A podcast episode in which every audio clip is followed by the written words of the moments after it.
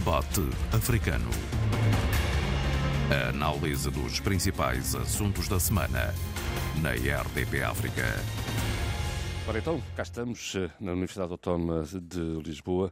Bem-vindos ao debate africano em direto uh, da UAL, a quem agradecemos o, o, acolhimento, na pessoa do professor Carlos Pedro Dias, do Departamento Média uh, da Universidade Autónoma de Lisboa, onde resta estamos a emitir este debate africano especial. Uma emissão especial em que nos associamos aos 60 anos da Organização da Unidade Africana, atual União Africana. E que África deixamos para as gerações que seguem? É a reflexão que propomos para esta hora que agora uh, arrancamos com o debate africano. António Tcheca, que África fica para os que vêm?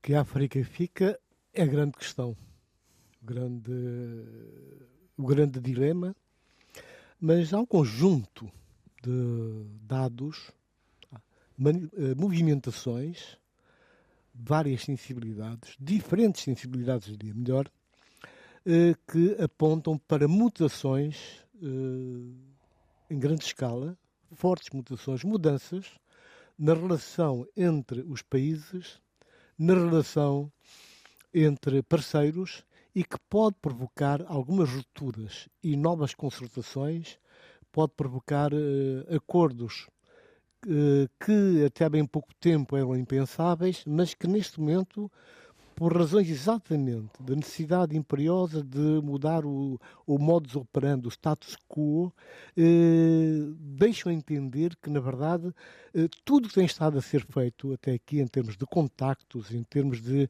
eh, colóquios, conferências, publicações e estudos, há uma quantidade de estudos sobre esta situação, o que está a acontecer, como está a acontecer e quais serão as consequências.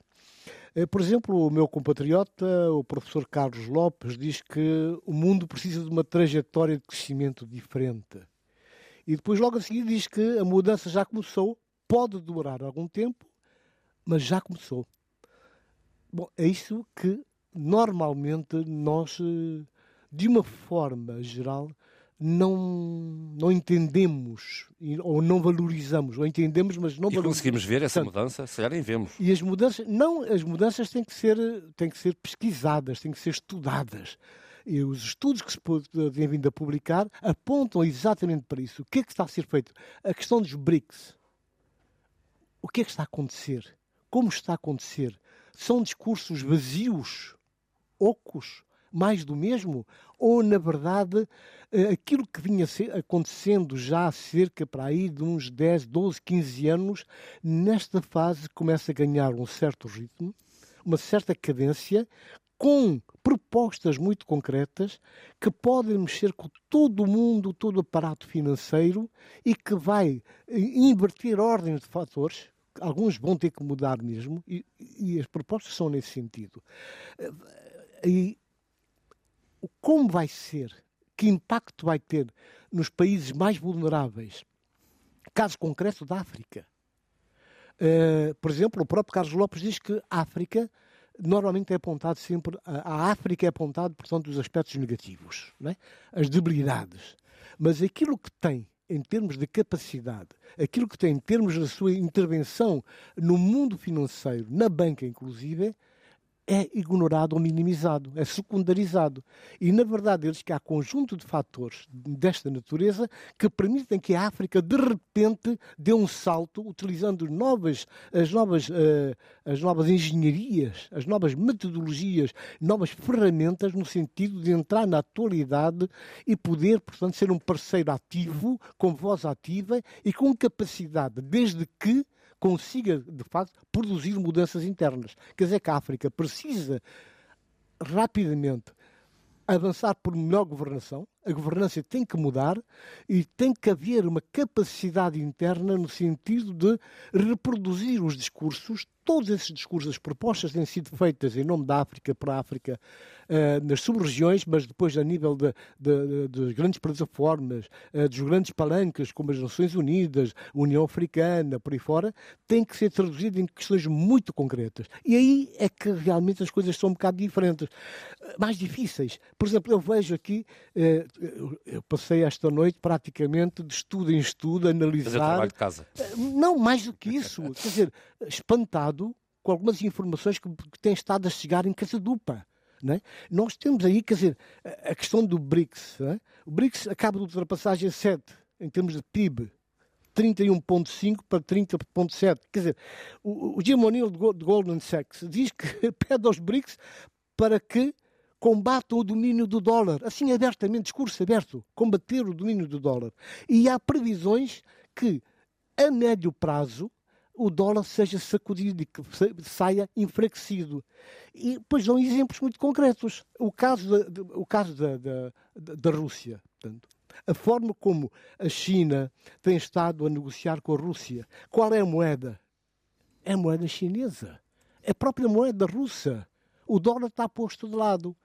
Portanto, essas, essas pequenas grandes coisas podem introduzir eh, novos elementos que irão ter impacto nas políticas que terão que ser redesenhadas. E estão a ser redesenhadas. Não se pode descurar de forma nenhuma com o que está a passar com esse grupo do BRICS, mas também com outras intervenções que eu anotei aqui e, e faço questão só de rapidamente dizer, para, além das movimentações. Uh, em direção, por exemplo, à China. De, o, o Macron, o Scholz, o Sanchez, o Lula, quer dizer, virou uma espécie de um santuário onde se faz esse caminho. Esse, uma espécie de peregrinação, exatamente, aí está, que uh, diz qualquer coisa, é elucidativo. Mas uh, é, é fortemente sublinhado nesses estudos a capacidade que eles têm de intervenção. Por exemplo, a Arábia Saudita. Eu tenho aqui um apontamento que eu saí do, do estudo de da Global, uh, como é que se chama? GIAB. Né? Uh, GIAB diz que eles perderam dinheiro, a Arábia Saudita perdeu dinheiro, mas só para realmente ter uma afirmação, uma intervenção, uma, não, uma intervenção mesmo ativa em termos de capacidade de influenciar essas mutações. Perdeu muito dinheiro numa primeira operação, mas o objetivo estava devidamente identificado. Eu já passo a palavra uh, aos meus colegas. Portanto, essas questões são fundamentais para nós percebermos o que é que está a acontecer. E agora, aqui, do, pondo os óculos da África, é fundamental que nós tenhamos essa capacidade, essa serenidade para analisarmos com alguma isenção e perceber o que é que está em jogo o que, é como é que o tabuleiro político neste momento, mas com o olho também do lado uh, económico e financeiro, como é que está a ser mexido, como é que está a ser jogado. Porque há um jogo enorme, autêntico jogo de xadrez Muito que bem. está a acontecer. Sheila. Uh, antes de mais nada, um agradecimento por este acolhimento hoje na Universidade Autónoma de Lisboa, uh, que regressa e retorna de uma forma muito feliz. E é bom também estar com os meus colegas, que normalmente estou à distância. Uh, eu vou recentrar um bocadinho a nossa, a nossa, a nossa, nosso debate, embora o Tony Checa trouxe aqui elementos muito interessantes. Mas a nossa audiência hoje é cheia de jovens e era importante também conversar com eles e interpelá-los para este nosso debate. Uh, o, o, dia 25, propriamente dito, o Dia da África, nasce com esta ideia, através da Organização da Unidade Africana, em 1963, com a vontade de combater e de uh, debelar e eliminar as, as, consequências do colonialismo europeu em África, por um lado, e segundo, debelar e eliminar uh, as forças da apartheid na África do Sul. 1972, um bom ano, foi o ano em que nasci, temos o 25 de maio, Dia da África. E a pergunta que se coloca, e agora vendo estas pessoas aqui à nossa frente, que são a nossa geração mais nova, é que África é que nós vamos deixar para Essa estes é jovens, primeiro, e que África é que nós herdamos uh, a partir das nossas independências. Porque foi, eu ontem tive o cuidado de, de ouvir uh, o programa Hora do Ouvinte na RDP África e depois também tive o cuidado de ouvir o debate da STV, a noite informativa, com dois uh, professores, uh, o professor José Castiano, de Moçambique, que eu gosto imenso, e, e que ele dizia algo muito interessante. Uma coisa são as independências e outra coisa são as, as liberdades. e é preciso refletir sobre isso nós conseguimos efetivamente conquistar aquilo que os nossos antecessores, os pais deste panafricanismo e deste Dia da África, quiseram e sonharam. A pergunta é: para, para podermos responder que, que África é que deixamos para as, para as, gerações e também a, a África que nós herdamos, é: será que nós conseguimos estimar os valores nas nossas liberdades? E será que as nossas liberdades são verdadeiramente liberdades? A conclusão é que chegou, Sheila a conclusão que se chegou e a conclusão a que eu chego também é que há uma enorme, uh, um enorme descontentamento, um enorme desassossego. E isto passa muito porque uh, as pessoas não se sentem verdadeiramente a viver uma cidadania em pleno, não se sentem a, a viver aquilo que lhes foi prometido. Uh, não, não, isto é, em termos de saúde, não há. Em termos de educação, e aqui eu gostava de vos citar uma menina que eu ouvi ontem na, no Repórter África, que uh, no, uh, agora nas novas eleições, nas uh, próximas eleições da Guiné-Bissau, houve dia uma 4 de junho. dia 4 de junho, houve uma pequena reportagem a jovens, os, os, jovens que vão agora votar pela primeira vez. E foi muito interessante, uma menina que estava, que foi entrevistada e diz isto: Não estou aqui para julgar, estou a citá-la. Nenhum partido, mas quem vier à frente que se lembre que nós estamos atrás. Eu achei esta frase hum. absolutamente lapidar. Porquê? Porque o que nós sentimos é que os, os, contextos dos nossos antecessores não são os mesmos. Portanto, muitas vezes pergunta-se: uh, será que aprendemos alguma coisa com o passado? Certamente que sim.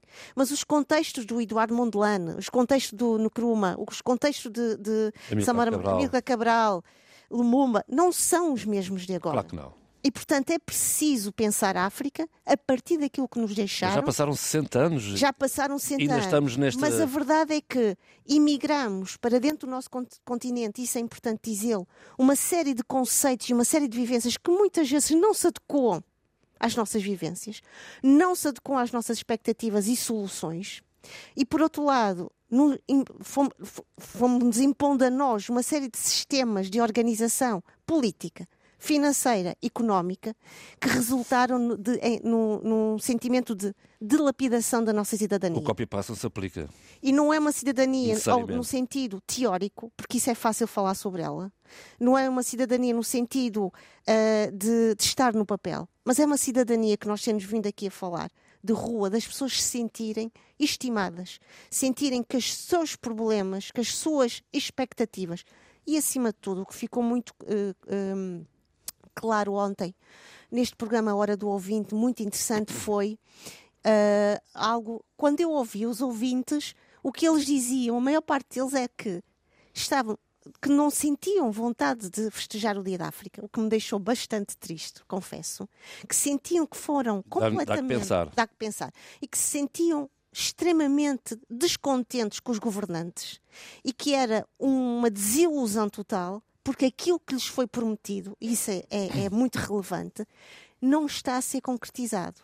E esta cidadania, que deveria ser uma cidadania do concreto, sentida, partilhada e uma cidadania com futuro, não está a ser realizada. E chegamos à sociedade civil, da Bíblia de Costas, na é verdade? Uh, efetivamente assim é, uh, mas antes disso, enfim, agradecer o espaço em que nós estamos, agradecer uh, as pessoas que estão aqui connosco a partilhar ideias, mais ouvirmos do que propriamente a partilhar, mas de qualquer forma agradecer-lhes a presença e, e, e fazer alguma, alguma, algum reenquadramento daquilo que já foi dito pelos meus dois uh, magníficos colegas.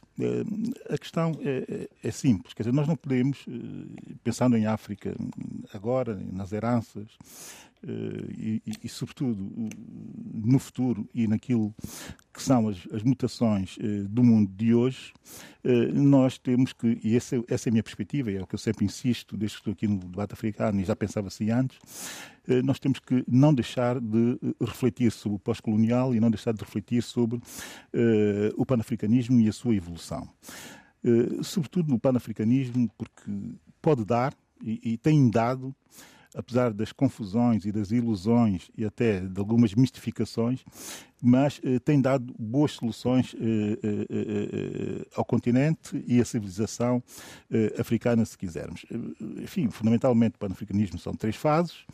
A primeira dos congressos, que marca muito as identidades e a necessidade da soberania, da soberania e de conquistar a soberania daqueles povos, que se conseguiu, e que terminou com a fundação da OA, que passa logo a ser a segunda fase, em que os países africanos já independentes se reúnem e, e decidem cumprir um programa mínimo. O programa mínimo foi cumprido, e é preciso dizer isso às pessoas e, sobretudo, às novas eh, gerações, é que o programa mínimo da Organização da Unidade Africana, que é a segunda fase, eh, digamos que, da institucionalização do panafricanismo, foi cumprido, que era eh, a libertação dos povos, a, a luta pelas soberanias, eh, a, não, a não permissão da ingerência eh, externa nos assuntos do continente e, e, sobretudo, a autonomia de decidir autonomia, autonomia de decidir, que é uma soberania que é para os países, mas também que é uma soberania para as pessoas. Sempre houve esse cuidado no panafricanismo de dirigir as ânsias e as ambições às pessoas também e não só ao, ao, ao, aos Estados. E o que é que aconteceu a partir da criação da Organização da Unidade Africana? Aconteceu, aconteceu o aprofundamento das confusões africanas, porque passou-se a pensar só uh, uh, uh, o panafricanismo como algo eminentemente soberano, algo, sobretudo, virado para os Estados, virado para, para os poderes do Estado. Quando, eh, na própria Bíblia do panafricanismo, há, há, há três páginas em que o Kwame Nkrumah uh, define uh, o modelo de convivência que ele previa para o continente e que eu, uh, que, que, sempre tinha ouvido falar do Kwame Nkrumah e, e, muitas citações, e toda a gente a citar, quando eu era jovem, palavras de ordem e, e tal, viva a camarada Nkrumah, e citava-se uma frase e tal, viva a camarada Nkrumah, outra frase, enfim, e, e, vivíamos assim mais ou menos essa propaganda. E só depois de eu já ser adulto e ter lido completamente aquele, aquele, aquela grande obra uh, que é uh, Africa Must United, uh, que é a grande obra dele e que é a Bíblia do panafricanismo, é que eu compreendi que da página 63 a 68 ele previa a construção de Estados de Direito democráticos, com liberdades individuais fortíssimas, e a verdade é que em toda essa fase da OA nunca ninguém falou sobre isto fez uma opção política diversa daquela que constava, até o próprio Nkrumah, é até o próprio Nkrumah, até o próprio Nkrumah traiu aquilo que ele escreveu no seu, no seu, no seu, na sua Bíblia, no seu, no seu livro. E e, e, os intelectuais africanos, africanos ignoraram essa, essa, essas páginas do livro. E porquê? E depois, bem, porque, eu já lá irei o porquê. A terceira fase, que é a outra fase da, da, da institucionalização, institucionalização, do panafricanismo, que é aquela que nós praticamente estamos a viver, que é a criação da, da, unidade, da União Africana, já com ideia uh, de uh, trazer para dentro do, do, do, desses estatutos, da sua, da sua criação, do seu pacto de Constituição, tudo aquilo que é ficado de fora mas que estava lá na, na, na, no, no, manifesto do Nkrumah. Que Já é, lá estava. Que é as liberdades, uh, uh, uh, os Estados de Direito, as democracias, porque só assim só com esse modelo de convivência, previam no Kruma, era possível a diversidade dos povos africanos conseguirem ter modelos de estabilidade, de pacificação eh, suficientemente eh, bons para eh, que não vivêssemos eh, sempre sobressaltados por descontinuidades eh, de lutas pelo poder e por aquilo que nós sabemos que é a caracterização do quadro político eh, africano. Sobretudo, instabilidade política, instabilidade de violência. A UA é esse salto a União Africana é efetivamente esse salto. É, é, o terceiro momento de institucionalização do panafricanismo. Agora, já ficou curto. A verdade é que já não dá, já é pouco para aquilo que as novas gerações ambicionam, que é, é, é que é aquilo também que consta já do, do pacto constitutivo da própria Uni, União Africana, que substitui a OA, que é tentar uh, fazer tudo, ou seja, trabalhar no sentido efetivamente, dos africanos eh, poderem viver bem dentro do seu continente. E os que não estão no continente, fora deles, que consigam também viver, viver bem. Ou seja, e, e viver bem é o desenvolvimento do continente, é aprofundar é saúde, modelos. É educação, Exato, é e é aprofundar de modelos, modelos uh, de pacificação e de segurança suficientemente eficazes para que uh, não haja tanta descontinuidade nas políticas e tanta descontinuidade de poder uh, no continente e que sobretudo, as alternâncias de poder se façam de modo tranquilo e pacífico. Essa é a grande proposta da União Africana. Mas agora já temos que passar para a quarta fase, que é a quarta fase que pode muito ter que ver com essas novas mutações, que é a fase já da criação da zona de comércio, do livre comércio africano. E dessa vais falar mais daqui à frente para, para repartirmos os tempos essa, todos. Essa, essa, quarta fra, essa quarta fase é, é, é, a fase que nós estamos a viver agora e é a fase, do, digamos que, das indecisões por exemplo, a OA teve relativamente ao modelo de convivência, agora nós estamos no momento das indecisões relativamente ao modelo de desenvolvimento efetivamente nosso, endógeno.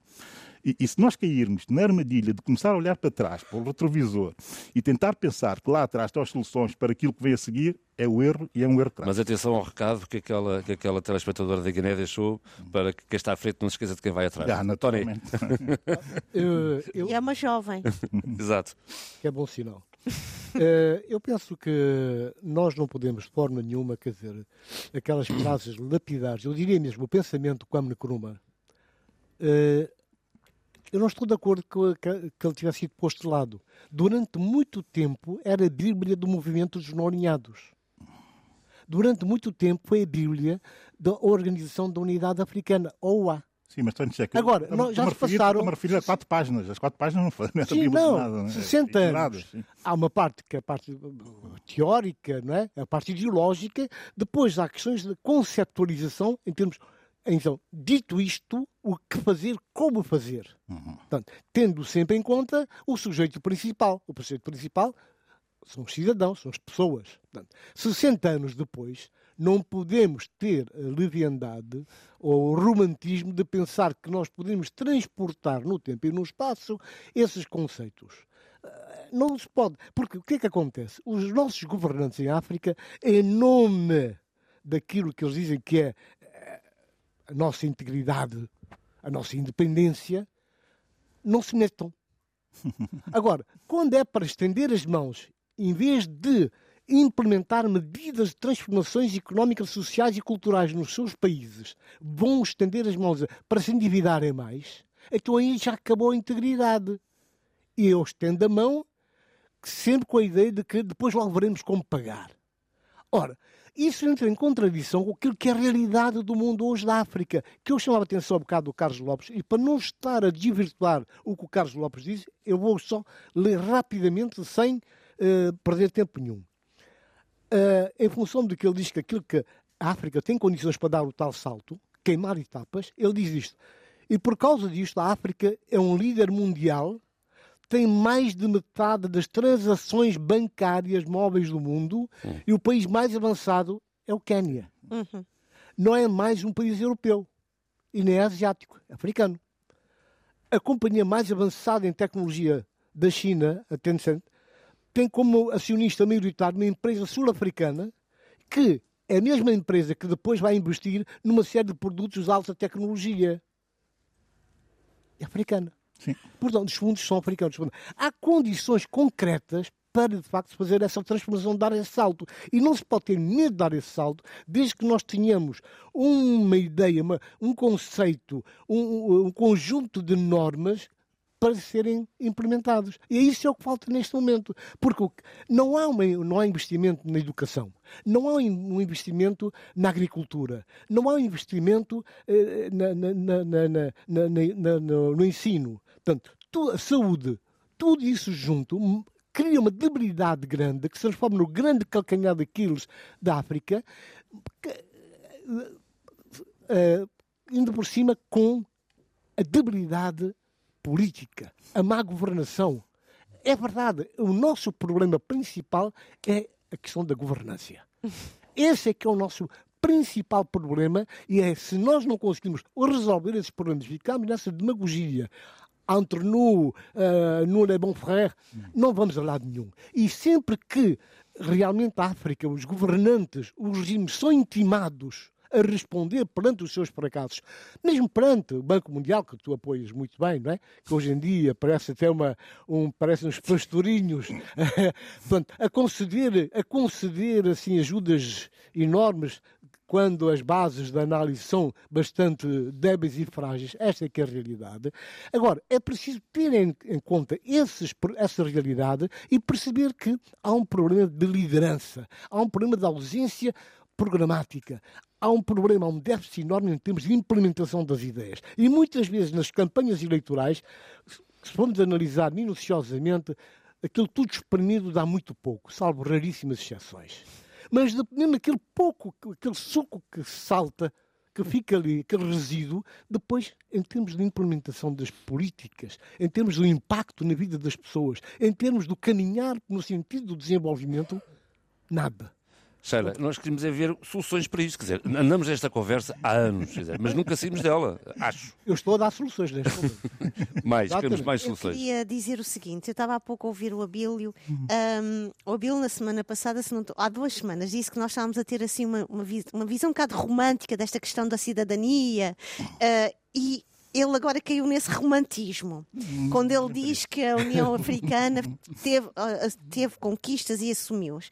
E a verdade é que é preciso, e eu já vou a, a, ao seu encontro, porque isto precisa de subir escadas para, para construir o meu argumento. Mas a verdade é que uh, o que nós vemos em África, uh, vemos ainda o apartheid propriamente dito desapareceu, mas que nós vemos que o domínio financeiro e económico pertence a uma minoria e a minoria, a maioria continua completamente desprotegida. É outra forma de apartheid. Mas a cor do dinheiro sempre foi. Bem, isto é a primeira coisa. Gostos, isto é? é? a primeira coisa. Esta questão que o Abel falava da soberania. Uh, sim, é verdade que nós temos uma certa soberania, mas a verdade é que a interferência, já que falamos de neocolonialismo, e o pós-colonial, que se estilhaçou muito, não é? Uh, neste, por esta interferência, uh, veio demonstrar isto: é que nós há uma, uma, um divórcio entre sociedade civil propriamente dita e os governantes, que em muitos aspectos permaneceram muito colados aos antigos privilégios deixados pelo seu anterior, uh, vou pensar aqui nas palavras do nosso presidente moçambicano, do seu patrão, neste caso colonial, colonialista.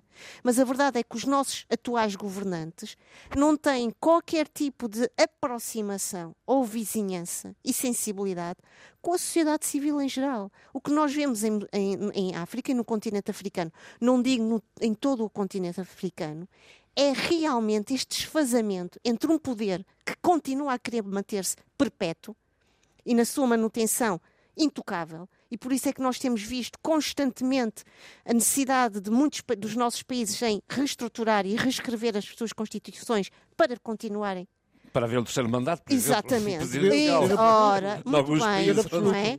não é uh, que solução é que nós temos perante uma geração jovem que vê esta situação? Isto é a primeira coisa.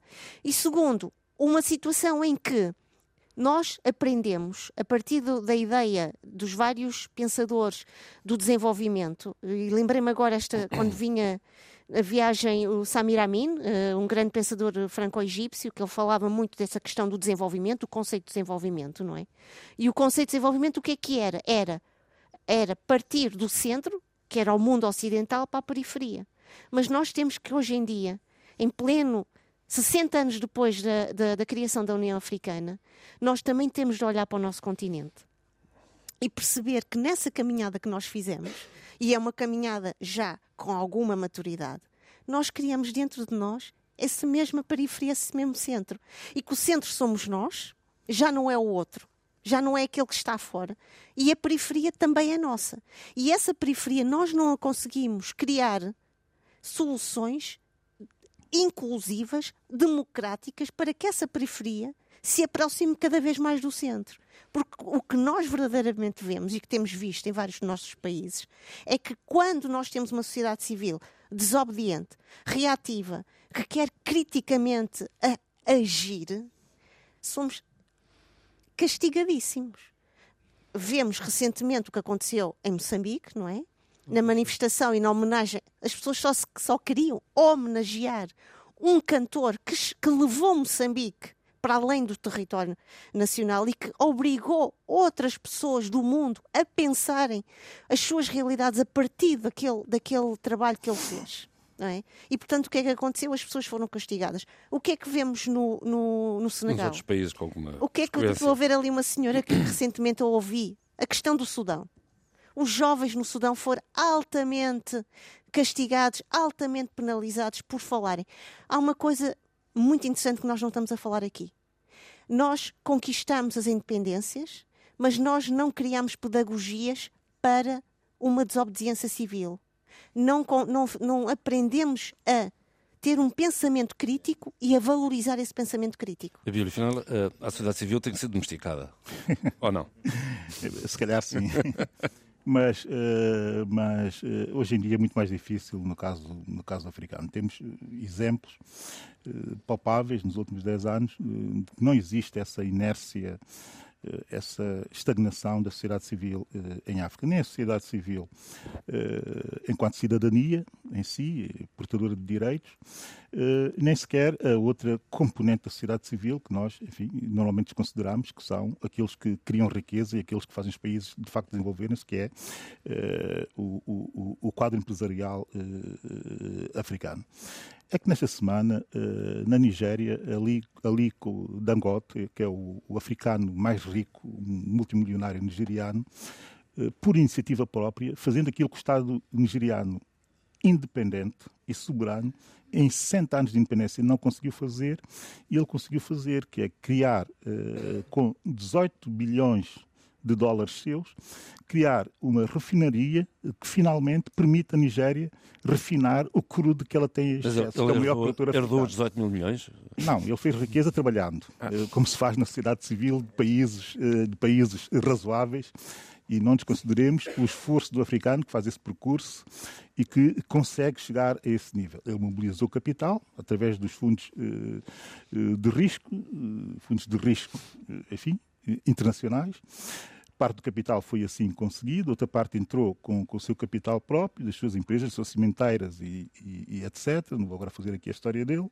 E também com o financiamento do Estado nigeriano, que entra a seguir quando o, o, o valor digamos que do projeto já se tinha duplicado. Foi necessário eh, que eh, o Banco Central da Nigéria entrasse também no projeto, financiando 2,8 bilhões que faltavam para a concretização do processo. O que é que nós temos aqui de relevante relativamente a toda a conversa que nós estamos a ter? Temos um multimilionário africano, que é muito desconsiderado, enfim, eh, por alguns setores africanos também. Algum preconceito, talvez. Eh, não sei. Eh, que em 60 anos, no país que é o maior produtor de petróleo do continente, que não consegue refinar, refinar 2 litros de crudo, é preciso vir alguém fazer esse investimento e assumir o risco desse investimento e colocar hoje a disponibilidade, a disponibilização de toda, de toda uma parte do continente seja, toda a África Ocidental, eh, uma estrutura, eh, uma infraestrutura que dará resposta muito daquilo que são as debilidades eh, do, do, do, da situação económica e do quadro do doing business dessa região que é a costa ocidental africana. A iniciativa não foi de nenhum Estado, a iniciativa não foi de nenhum gênio economista africano, a iniciativa foi de um capitalista. E é preciso nós termos isso em consideração, uh, que é considerar aqueles que trabalham para que as coisas aconteçam e para que, Sim, de facto... Mas ele vai facto, rentabilizar facto, a refinaria. É evidente que ele faz isso é para ganhar dinheiro. Muito bem. Não faz por mais nada. E falo mas alguém que tendo faça, é? consciência é? que é, primeiro, uma oportunidade, segundo, que é uma oportunidade de soberania e terceiro, que é fundamental em quem faz investimentos, em terceiro, sabendo que há condições para o fazer. Portanto, se queremos discutir também uh, a África do futuro, temos que discutir a África do Sul a partir dessas personalidades africanas que fazem esse tipo de movimentos dentro da sua sociedade. E está uma sociedade civil, efetivamente, e, e, e, dá prazer saber que nós temos essa, também essa sociedade civil, que tem sido, aliás, eh, bastante, eh, enfim, desconsiderada por parte, isto é histórico, por parte do quadro político africano. Reparem, eh, nós vivemos, em grande parte dos nossos países, eh, enfim, 30, 20, 40 anos alguns, sem a possibilidade das pessoas terem sequer eh, propriedade, das pessoas terem algo que seja seu. Então, quando um país que vem de um regime colonial em que eles não eram ninguém e nem sequer podiam deter seja o que for, e que logo a seguir eles metem um regime em que acontece exatamente o mesmo, mas com um outro tipo de ideal, acontece 40 anos depois, não é possível falar, se poder falar em criar riqueza e em desenvolver-se países eh, eh, eh, na base deste Não tipo de de si Com certeza. Eu- Agora, só para introduzir ou recentrar um bocado o nosso debate. Eu não sou apologista, não acredito em santos milagreiros. Medidas pontuais, medidas a bolso, é o que há mais. Isso tem sido feito ao longo destes co- 50 anos. O que é preciso é que hajam programas de governação. A governança tem que ser feita com base em programas devidamente testados, discutidos e assumidos. Mas não podemos mas continuar. Mas isto é um liberal Não, não, diz, podemos, não, é? não, não, não, não tem nada a ver. Progressista. Não, não, não, não tem nada a ver com. Não, Não, tem vi, muito a ver. já vi que tu estás muito agora na cidadania, o que muito me satisfaz. estou. Fico contente que tu estejas agora nessa onda. Isso é ótimo. Voltei ao meu, ao meu lado liberal. boa. É, Já, já tínhamos saudades, conversamos. Ainda bem. A questão que se coloca aqui, nós não podemos, a África não pode continuar a, a Mas estamos de acordo nisso, a Tom Checa, não vale a pena estarmos a insistir nisso, Não, não, não. todos. Não pode, não, mas é isso, são, são elementos fundamentais para repensar e recolocar a África no eixo do desenvolvimento, sobretudo quando nós temos um conjunto de elementos que mostram claramente que o mundo já está em mutação. E como diz o Carlos Lopes, eh, neste, já começou. Agora, é preciso que, de facto, que a África abra os olhos e que esteja em sintonia. Porquê? Porque não podemos continuar a a exportar os nossos produtos em bruto e não temos uma capacidade de transformação local que não valoriza o produto, não valoriza o trabalho do, do camponês, não valoriza o trabalho do operário, não valoriza o trabalho de ninguém. Valoriza sim, cria sim a situação para eh, a, a- a dependência externa ser cada vez maior, cada vez maior, o que compromete qualquer tipo de esforço que se faça, porque não é só uma questão de juventude, já falamos aqui, e temos falado muito da questão da juventude. Mas, eh, então, mas e a terceira idade também? Os mais velhos, os papás, os avós, que futuro? Como é que é? Trabalham a vida inteira, fazem desconto e depois, qual é o retorno? Como é que tem uma vida mais tranquila? Como é que a esperança de vida pode aumentar? Quando continuamos precisamente com eh, os mesmos erros, os mesmos vícios, os mesmos comportamentos. Gastar o que não se tem é errado.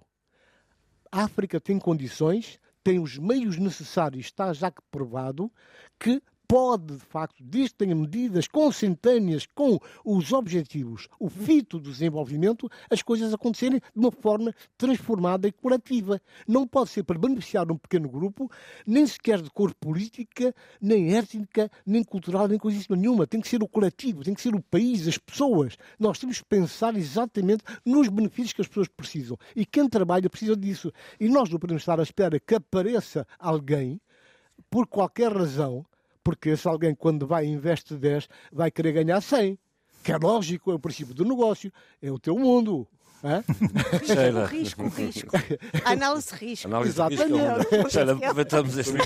Sobre isso podia dizer mais duas ou três coisas. se Eu possível, queria dizer o seguinte- quero- Sheila, Eu quero ouvir coisa, a Sheila. Quero mesmo que, ouvir a Sheila. que o Tony Checa referiu e eu acho que é muito interessante, que é ontem eh, ouvindo um dos ouvintes na hora do ouvinte e o que me deixou um pouco eh, perplexa porque estávamos a falar no Dia da África e um dos ouvintes dizia: Nós temos de aprender com Portugal e com a Europa. Temos de aprender com Portugal e com a Europa. E eu fiquei um bocado estarrecida que no Dia de África, logicamente, que, que a África também está no mundo e o mundo está em África, mas ouvir isto.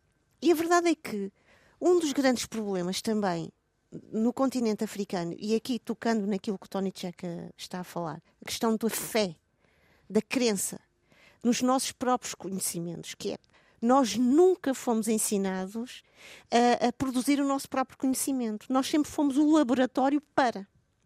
Por isso é que hoje, quando, quando vemos estas grandes universidades no mundo, estes grandes institutos que vêm buscar material ao nosso continente e que depois vão trabalhá-lo nos seus vários institutos e universidades e transformá-lo em grandes produtos, que depois nós africanos não sentimos nenhum tipo de vantagens sobre isto. Eu estou a falar, por exemplo, ao nível do conhecimento académico. É? Uh, ainda no outro dia, uh, vou dar um exemplo que vai ao encontro daquilo do Tony Checa estava a dizer e acho que é importante. E também para aqui para os alunos que estão aqui à nossa frente.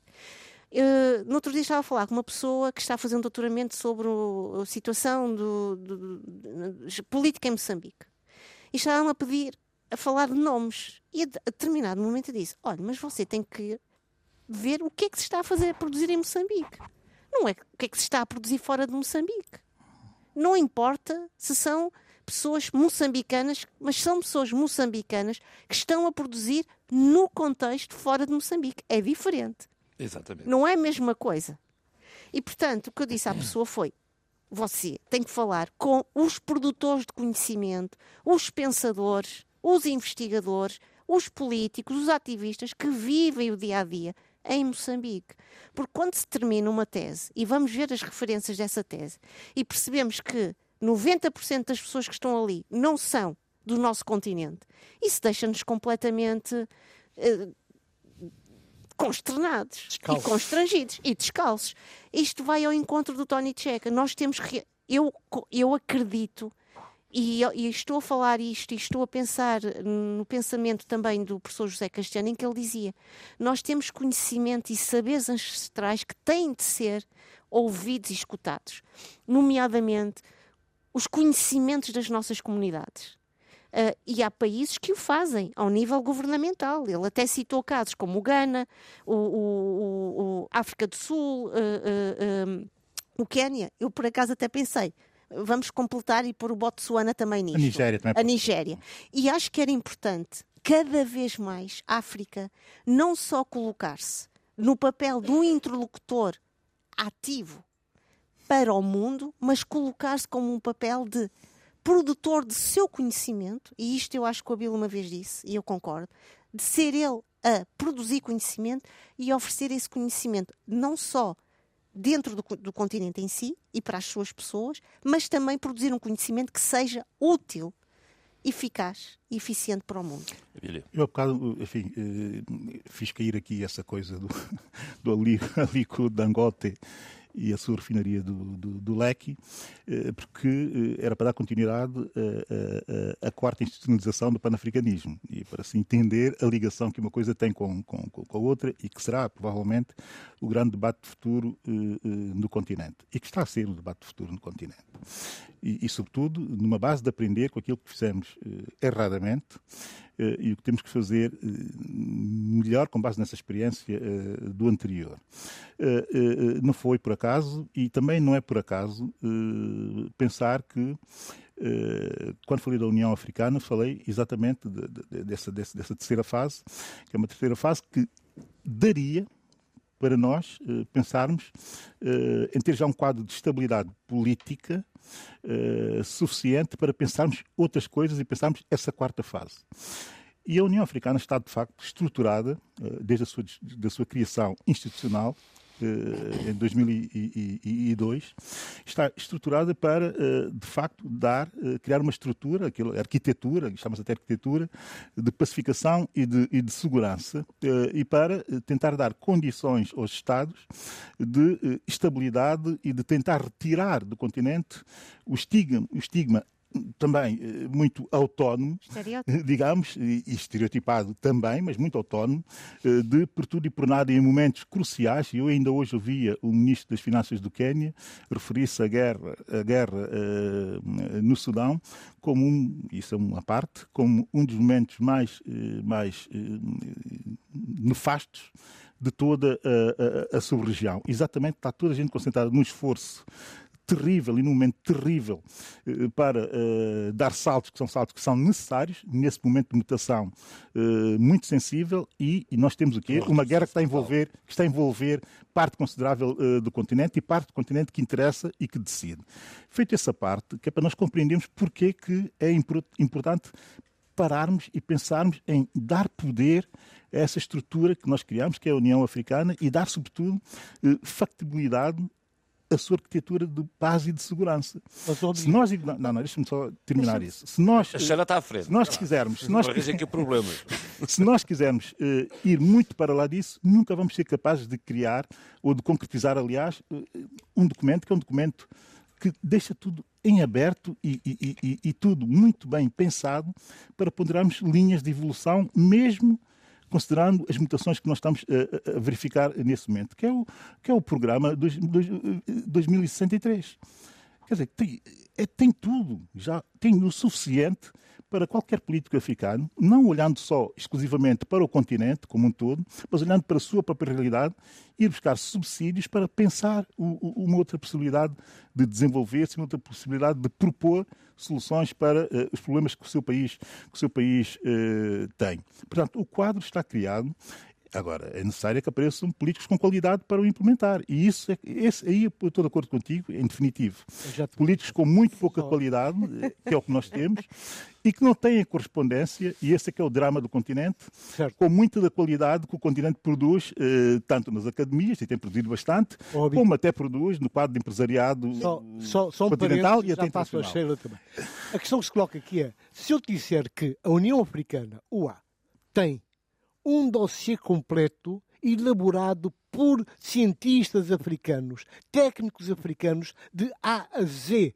Como fazer, como dissesse, não fazer. Não estavas a dar nenhuma novidade. Não, não mas, mas o documento está lá, foi aprovado. sei que está lá. Houve, houve um conjunto de, de cientistas nós que aprovaram este documento. Uhum. Está lá, está aprovado. Mas, por egoísmos de natureza pessoal, interesses individuais de pequeno grupo que agora uh, tomou de assalto a União Africana.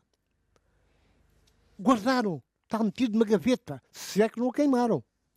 Portanto, isto é dramático. São os tais crimes de lesa pátria. Não é possível.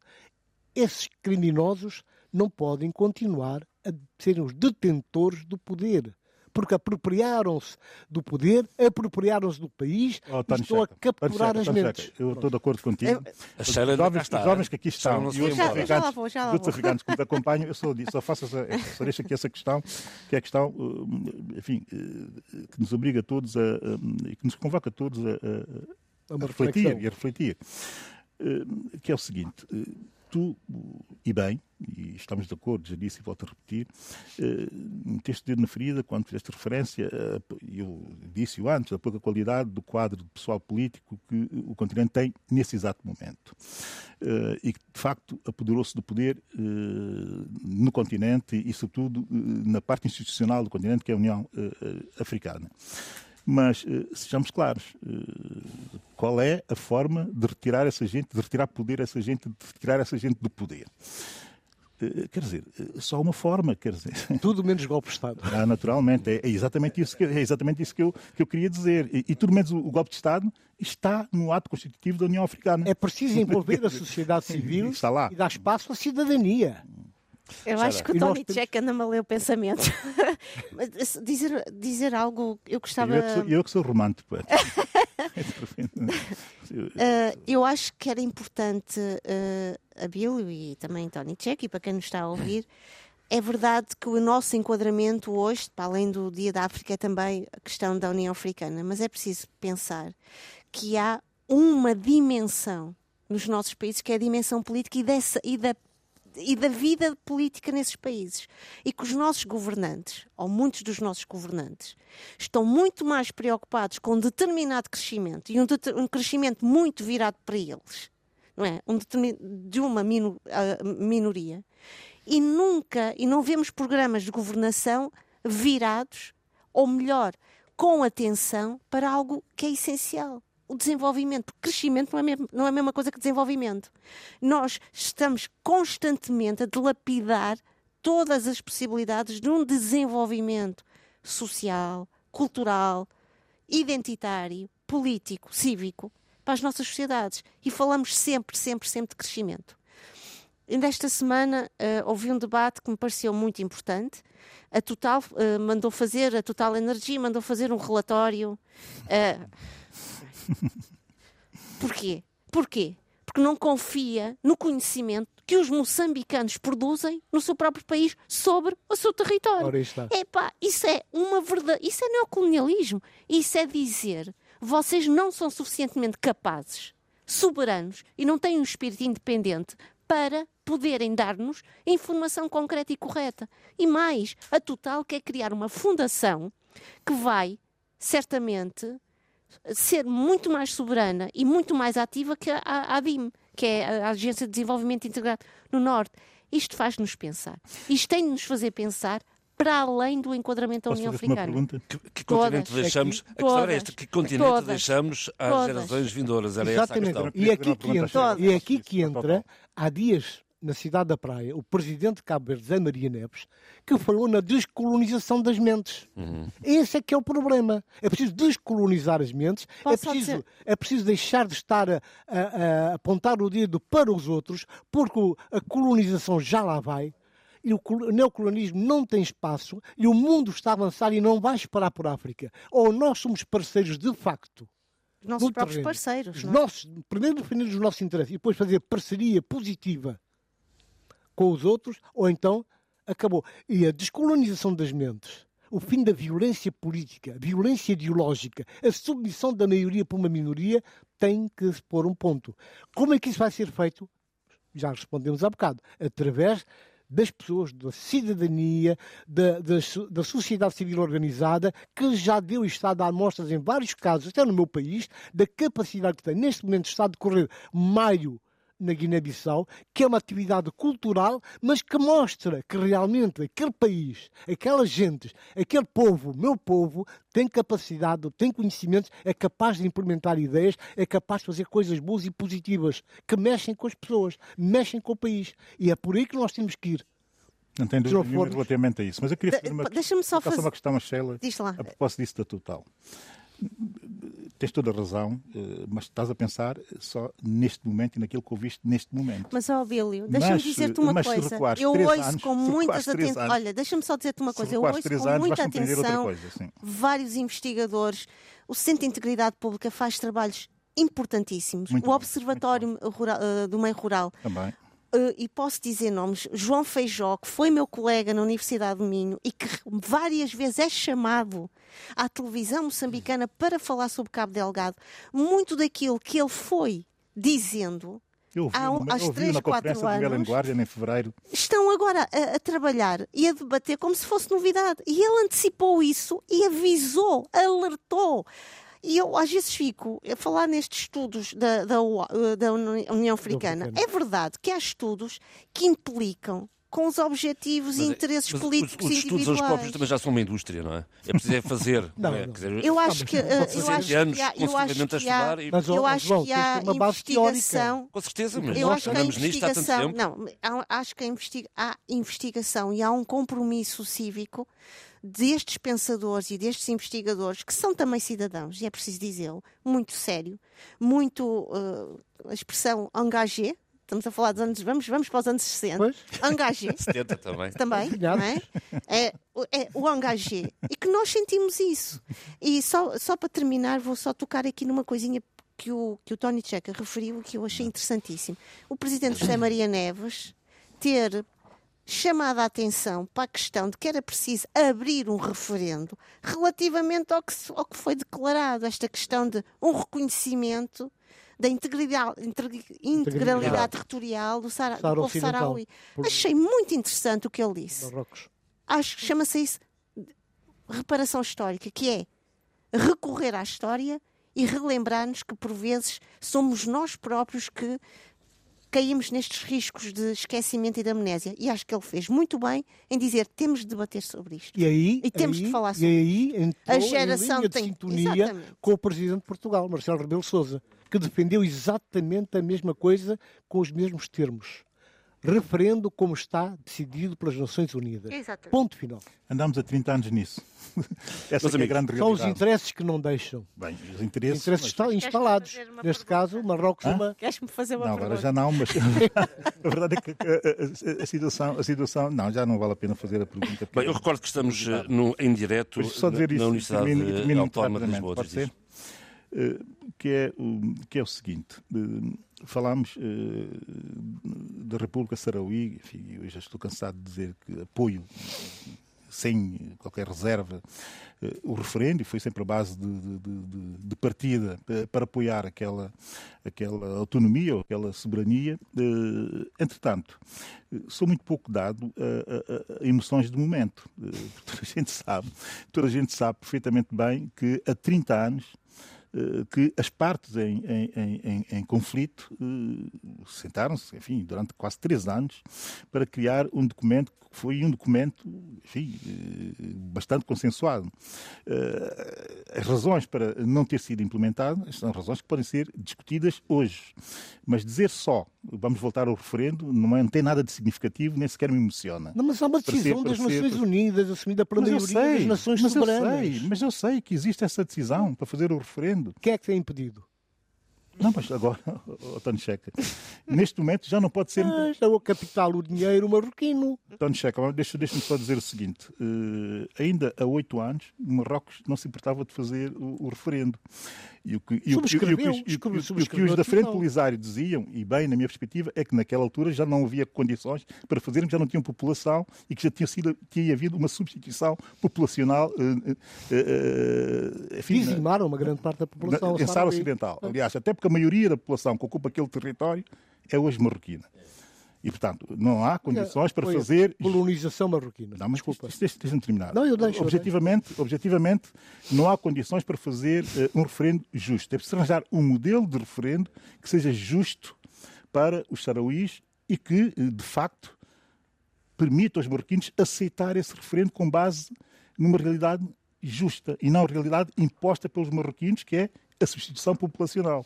Mas isso também já assistimos noutros lados e eu não vejo muita gente de esquerda a sair à rua com bandeiras e a assinar e a meter pelo cascóis. Não, não, há. Não há direita. Aqui, aqui há uma questão de justiça. Porque aqui estamos a falar da decisão soberana. A maioria dos países. Deixa-me terminar. Eu, depois podes falar aquilo que quiseres. Das Nações Unidas não, não Aqui, aqui, aqui uma anexação. E eu sou contra qualquer anexação. Aqui ou na Ucrânia. Não sei se eu estou a ser, se eu estou a ser claro, claro relativamente a isso. Não, mas isso, Muito. Isso é uma questão de princípio. é uma questão de princípios.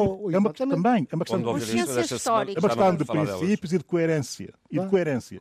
Agora, o que eu não posso ver é gente a dizer que a República Sarauí sim e que uh, o Donbass não.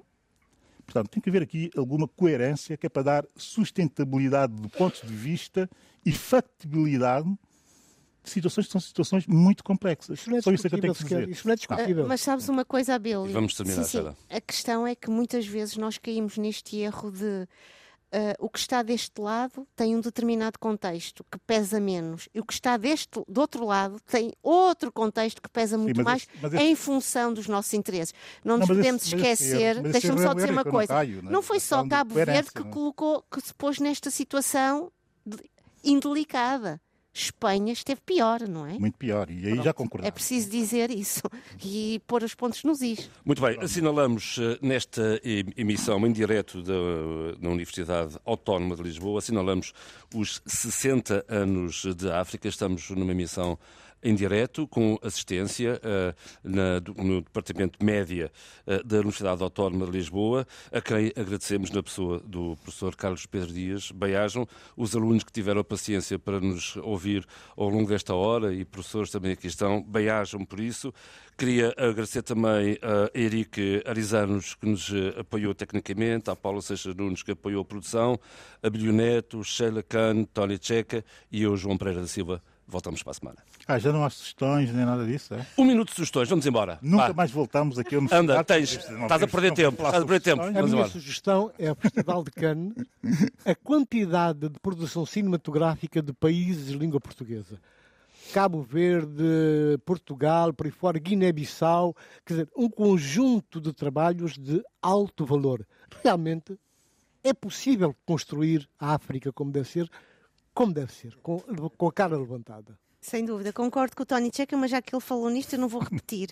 mas quero só deixar aqui uma homenagem a uma mulher que não foi só cantora, foi também claro. uma lutadora dos seus direitos, das suas liberdades.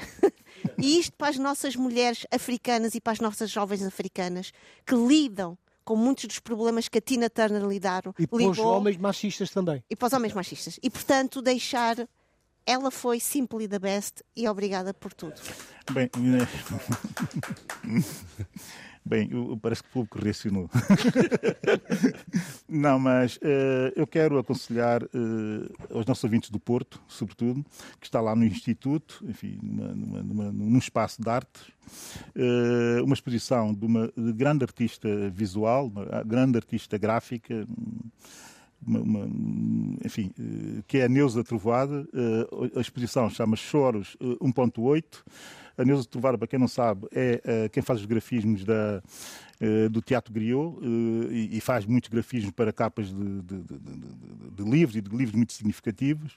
E aparece aqui com a sua primeira exposição eh, de composição de um grito, hoje, até o dia 17 de junho, no Porto, no Instituto. E assim se fez o debate africano, como eu disse, em direto hoje da Universidade Autónoma de Lisboa. Fique bem.